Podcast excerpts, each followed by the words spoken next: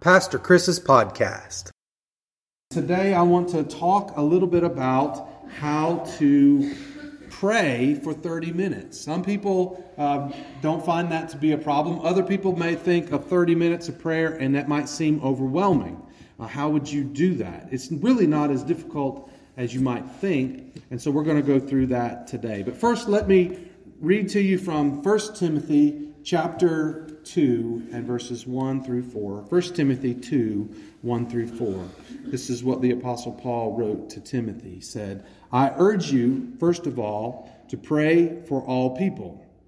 Ask God to help them, intercede on their behalf, and give thanks for them.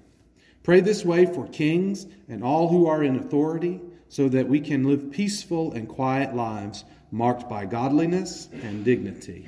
This is good, and it pleases God and our Savior, who wants everyone to be saved and to understand the truth. This is the Word of God for the people of God.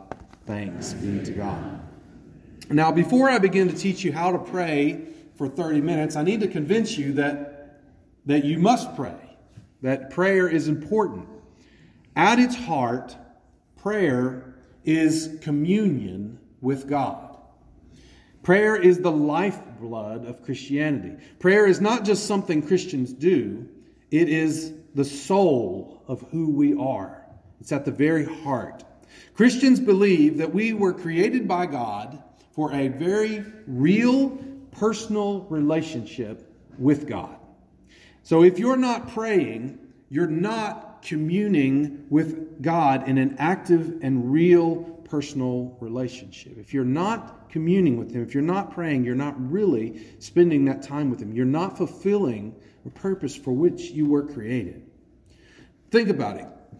Can you be a real friend to someone you never ever talk to or spend time with? How can you call them your friend if you never ever talk to them or spend time with them? Can you be a good husband or a good wife if you never talk to or spend time with your spouse? Can you be a good parent if you never spend time with or talk to your children? I mean, I know how biology works. I know that you can create life, you can give birth, but you can't really be a legitimate parent unless you have a real personal relationship with your children.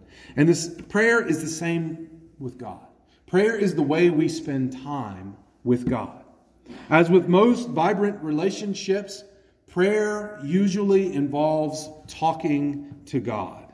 You don't have to use fancy language or try to make a speech. Um, you, you just simply talk to God.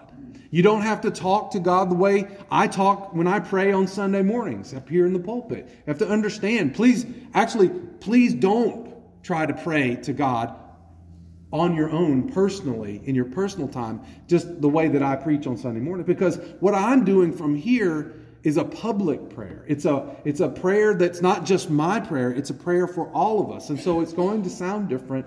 And it does sound different than the way I pray when I'm all by myself, is it's just me and God. What we're doing here is, is a public prayer. And what we do in private is a private prayer. So um, usually when I'm praying by myself, I'm just talking to God like a kid talks to their mom or their dad. Uh, probably to God a lot of times. Have you ever heard a, a two or a three-year-old talking to their parents? And they're just jibber-jabbering all over the place?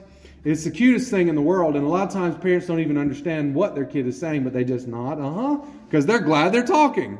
And I think sometimes God might think our prayers, my prayers, sound like that when I'm praying in private, because I'm just a kid that's talking to his Heavenly Father. And that's okay. God loves that, and God loves that if, if you pray that way too. Sometimes prayer is talking to God like a child talks to a father. But sometimes prayer is not talking at all. It's just being with God. Maybe sitting quietly or reading a book together or watching a movie together, listening to music with God or riding in a car and knowing that God is with you and being actively aware that He is there and doing it intentionally. Friday and Saturday my wife Kelly and I, we we, we kind of took a spontaneous trip up to Asheville, North Carolina. And we just needed to get away for a couple of days. And we realized we had the ability and the time, so we did it. Now, it's a three and a half hour drive to Asheville, North Carolina. It was just me and her in the car. Now, do you think we talked the entire time that we were going there? We did not. Now, some people might be able to do that. Some people might like to do that. But I, uh, I, we are relatively quiet people. We don't talk a lot. And frankly, talking for three and a half hours would drive both of us crazy. We would lose our minds. We would just get tired of doing it. Uh, and I'm so glad that I married someone that I can just be quiet with. Uh, so we do talk while we're riding in the cars, but then there are times when we just are quiet and we hold hands and we're just together. And that's wonderful. And sometimes spending time with God through prayer is just being quiet in His presence. Listening maybe to what He might say as you prayerfully read your Bible or just meditate. So, enough explanation about prayer. How do you do it? How can you pray for thirty minutes? So, the following is one way that you could pray for thirty minutes. I, I got this this past week. I was looking for some resources and I found this online on the website for Athens First United Methodist Church. So, uh, if you struggle to pray for extended periods of times, perhaps this will help. Perhaps this will help you. And in your bulletin, there's a little handout there. It's the formula that's broken down into sections that include a time for praise and reading scripture, meditation, confession, intercession, listening, recording, petitions, praying for family, praying for the church, praying for government leaders, and then giving thanks. If you pray through each of these sections, if you just take two and a half minutes on each section and add that all up together, you will come up with about thirty minutes of prayer. So it's really not as difficult as it might seem. You will need a few things in order to follow this formula. You'll need a, a Bible. Um, you will need a notebook and maybe a pen or a pencil or something else to write with. And this is important, you'll need a quiet place where you can uh, be alone and be uninterrupted for thirty minutes. Now that in and of itself could be a miracle for some people, but it, it may require that you get up before other people or stay up and don't go to bed until after everybody else has gone to sleep. Or it may require that you get in your car and, and you know, leave and go somewhere else or go outside and find a place where you won't be interrupted. Um, so here's how we do it. We're going to start off first by praising God. Psalm one hundred verse four says, "Enter His gates with thanksgiving and His courts with praise. Give thanks to Him, bless His name." And so that's what we want to do at the beginning of the prayer. This is a great way to begin thirty minutes of prayer. Call out to God, praise Him for His creation. Think about His love and His wisdom and praise Him. Think about the wonder of God's creation and how they testify to the glory of God. And then praise God for who He is. Just revel in the wonder of the God of the universe. And do that for a couple of minutes. And then we're going to read a scripture. Second Timothy verse three, verses sixteen through seventeen says, "All Scripture is inspired by God and is useful for teaching, for reproof, for correction, and for training in righteousness, so that everyone who belongs to God may be proficient, equipped for every good." So uh, maybe you can read a psalm of praise to the Lord. And here are some suggestions. You can, um, the Bible that you have with you, you can, you can read Psalm one hundred. It's a great hymn of praise. Uh, Psalm twenty-three, you know, "The Lord is my shepherd, I shall not want. He makes me to lie down in green pastures. He leads me beside still waters." You could read through Psalm twenty-three.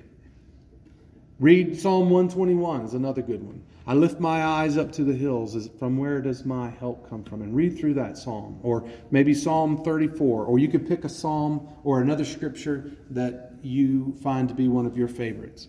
And, and as you read it, pray the passage. Pray the passage. Turn the words of the passage into the word into your words of prayer.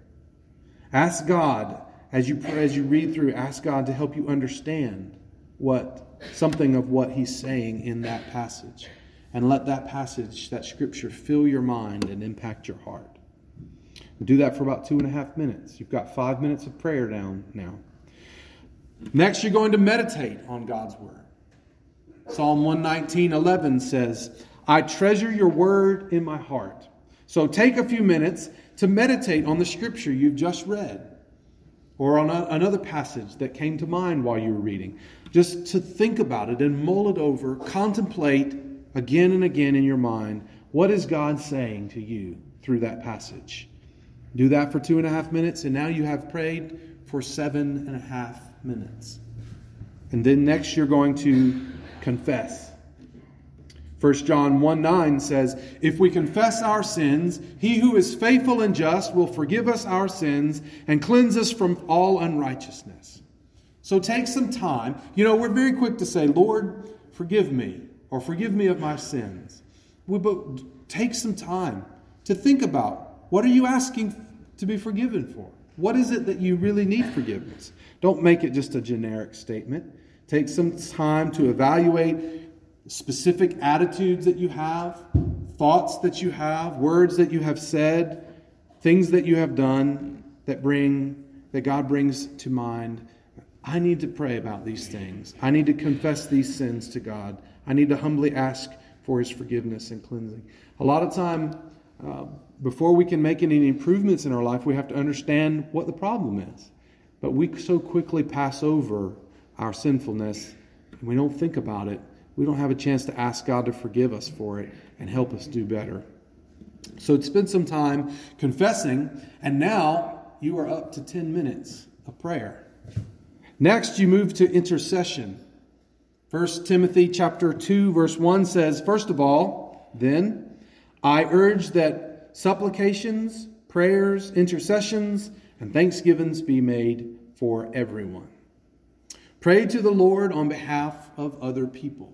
We all have people in our lives that we know are in need. Uh, we have in our bulletin uh, a list of people that we are praying for. Uh, take that bulletin with you and keep it with you. As you pray, go through that list and pray for these people by name. Pray for renewal in the hearts of believers everywhere. Pray for, pray diligently for everything that comes to your mind, for the needs that we need God's help with. And now you're up to twelve minutes and a half. So next you're going to listen. Take a few minutes to quiet your heart. Be still before God. Psalm twenty-nine, verse two and verse four says, ascribe to the Lord the glory of his name. Worship the Lord in holy splendor. The voice of the Lord is powerful. The voice of the Lord is full of majesty. So take some time to ask God to speak to you.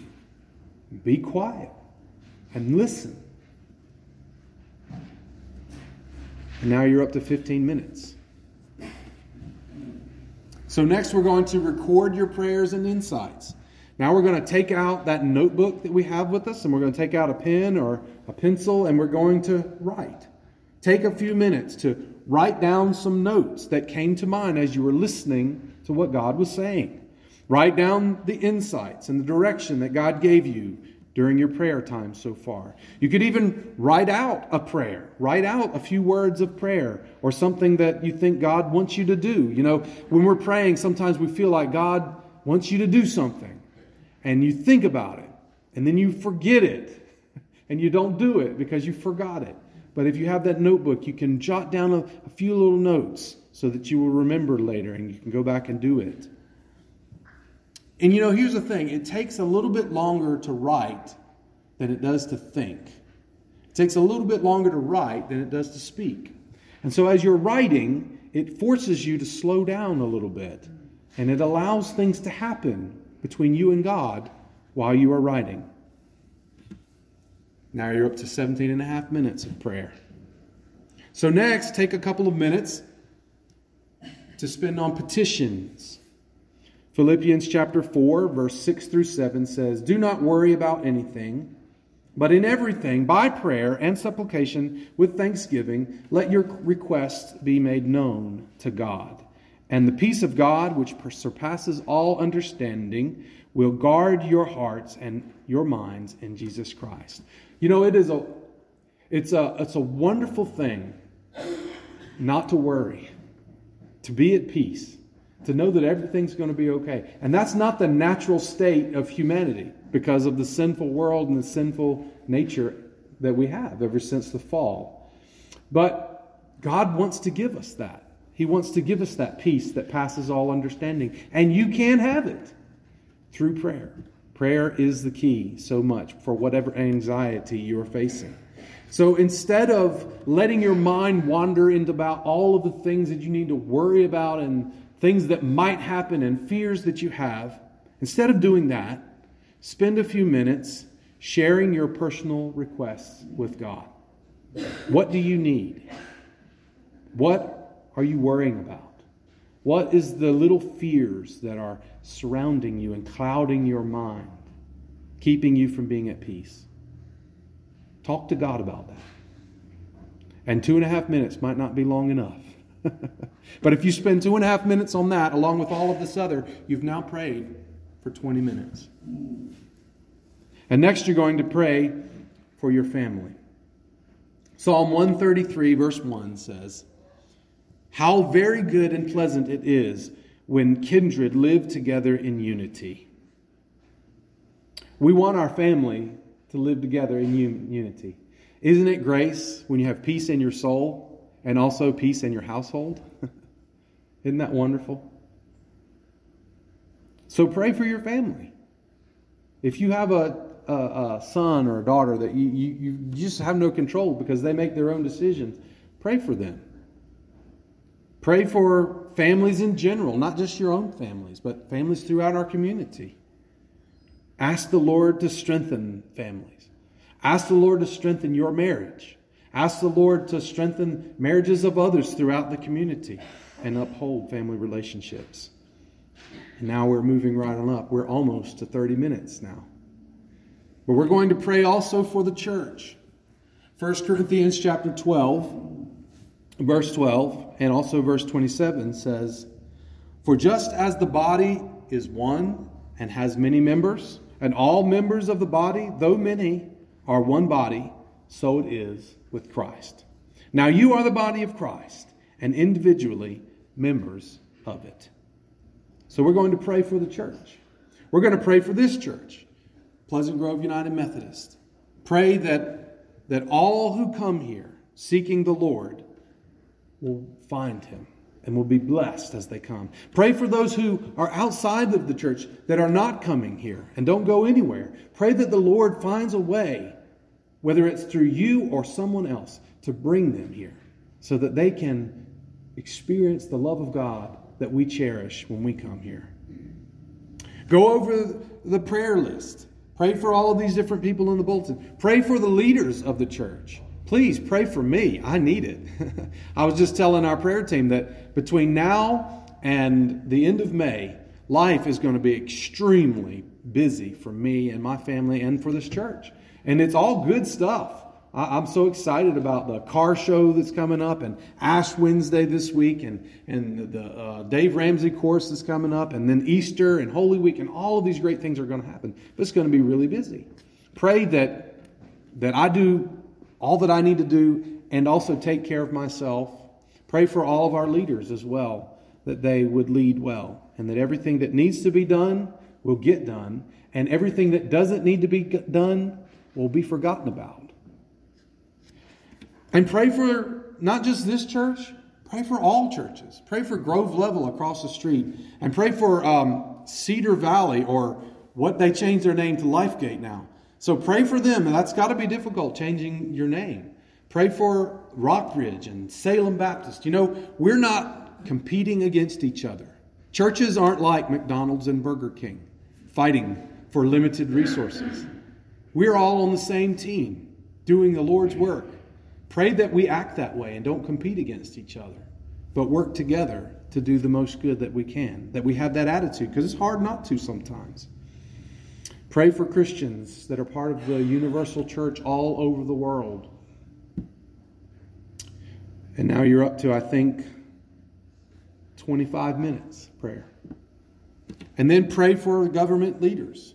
First Timothy chapter two, verse two says, "Pray this way for kings and all who are in authority, so that we can live peaceful and quiet lives marked by godliness and dignity." So spend a few minutes to pray that God would give our government leaders wisdom and understanding. Pray that they would be more concerned about doing what's right for the good of everyone than their own personal agendas, and that we would learn to, to work together instead of fight each other. Pray for local, national, international concerns that all of these leaders are working on.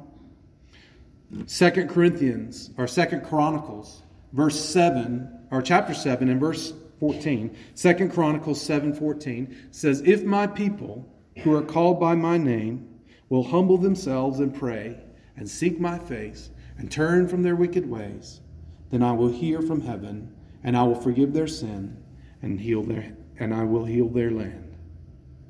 We need God to heal our land. So let's pray for it. Now you're up to twenty-seven and a half minutes. And we're going to finish out the prayer this way, by giving thanks. It's a great way to finish thirty minutes of prayer. Now you may actually have gotten to this point and figured out that thirty minutes is not nearly long enough. You might need more than just thirty minutes to pray. If your schedule allows it, if the kids will hold off just a little bit longer, keep praying. That's fine. Keep on praying. God would love that. But when it's time to finish praying, think about the good gifts that God has given to you. Express your gratitude to the Lord for His care and His provision. Praise God for all He has done and for everything He will do. Praise Him that you know He's going to answer these prayers, even though you don't know how or when it will be. But praise Him because you know He will. As First Thessalonians five eighteen says, "Give thanks in all circumstances, for this is the will of God in Christ Jesus for you." Now, if you follow this simple formula, praying each section for two and a half minutes, you will end up praying for thirty minutes. It's not really that hard. It seems daunting when you begin, but it's not. Perhaps the hardest part is making the time to, to do it and making the commitment to do it. But remember, prayer is not optional. It's essential. We must make the time, and we must make it our top priority.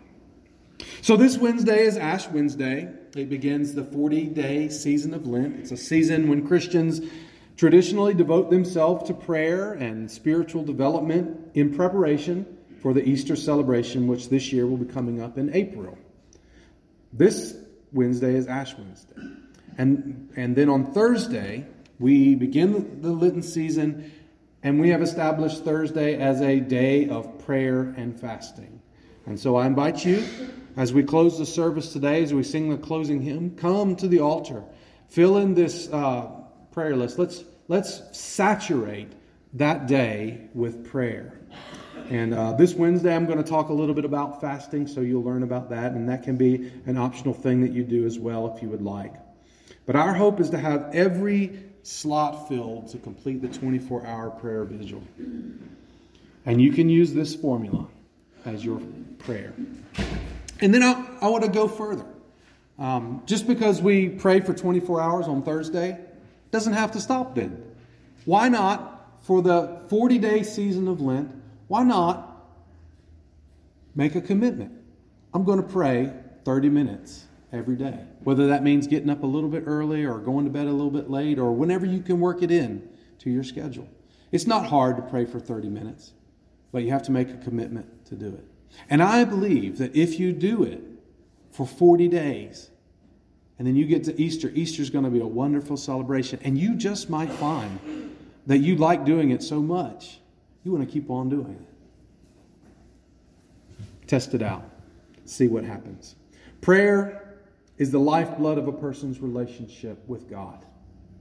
You know, what would you do if you could spend thirty minutes with one of the famous athletes that you admire, or some celebrity that you really, really like seeing in the movies, or some important person? What would you do to have thirty minutes to spend with them?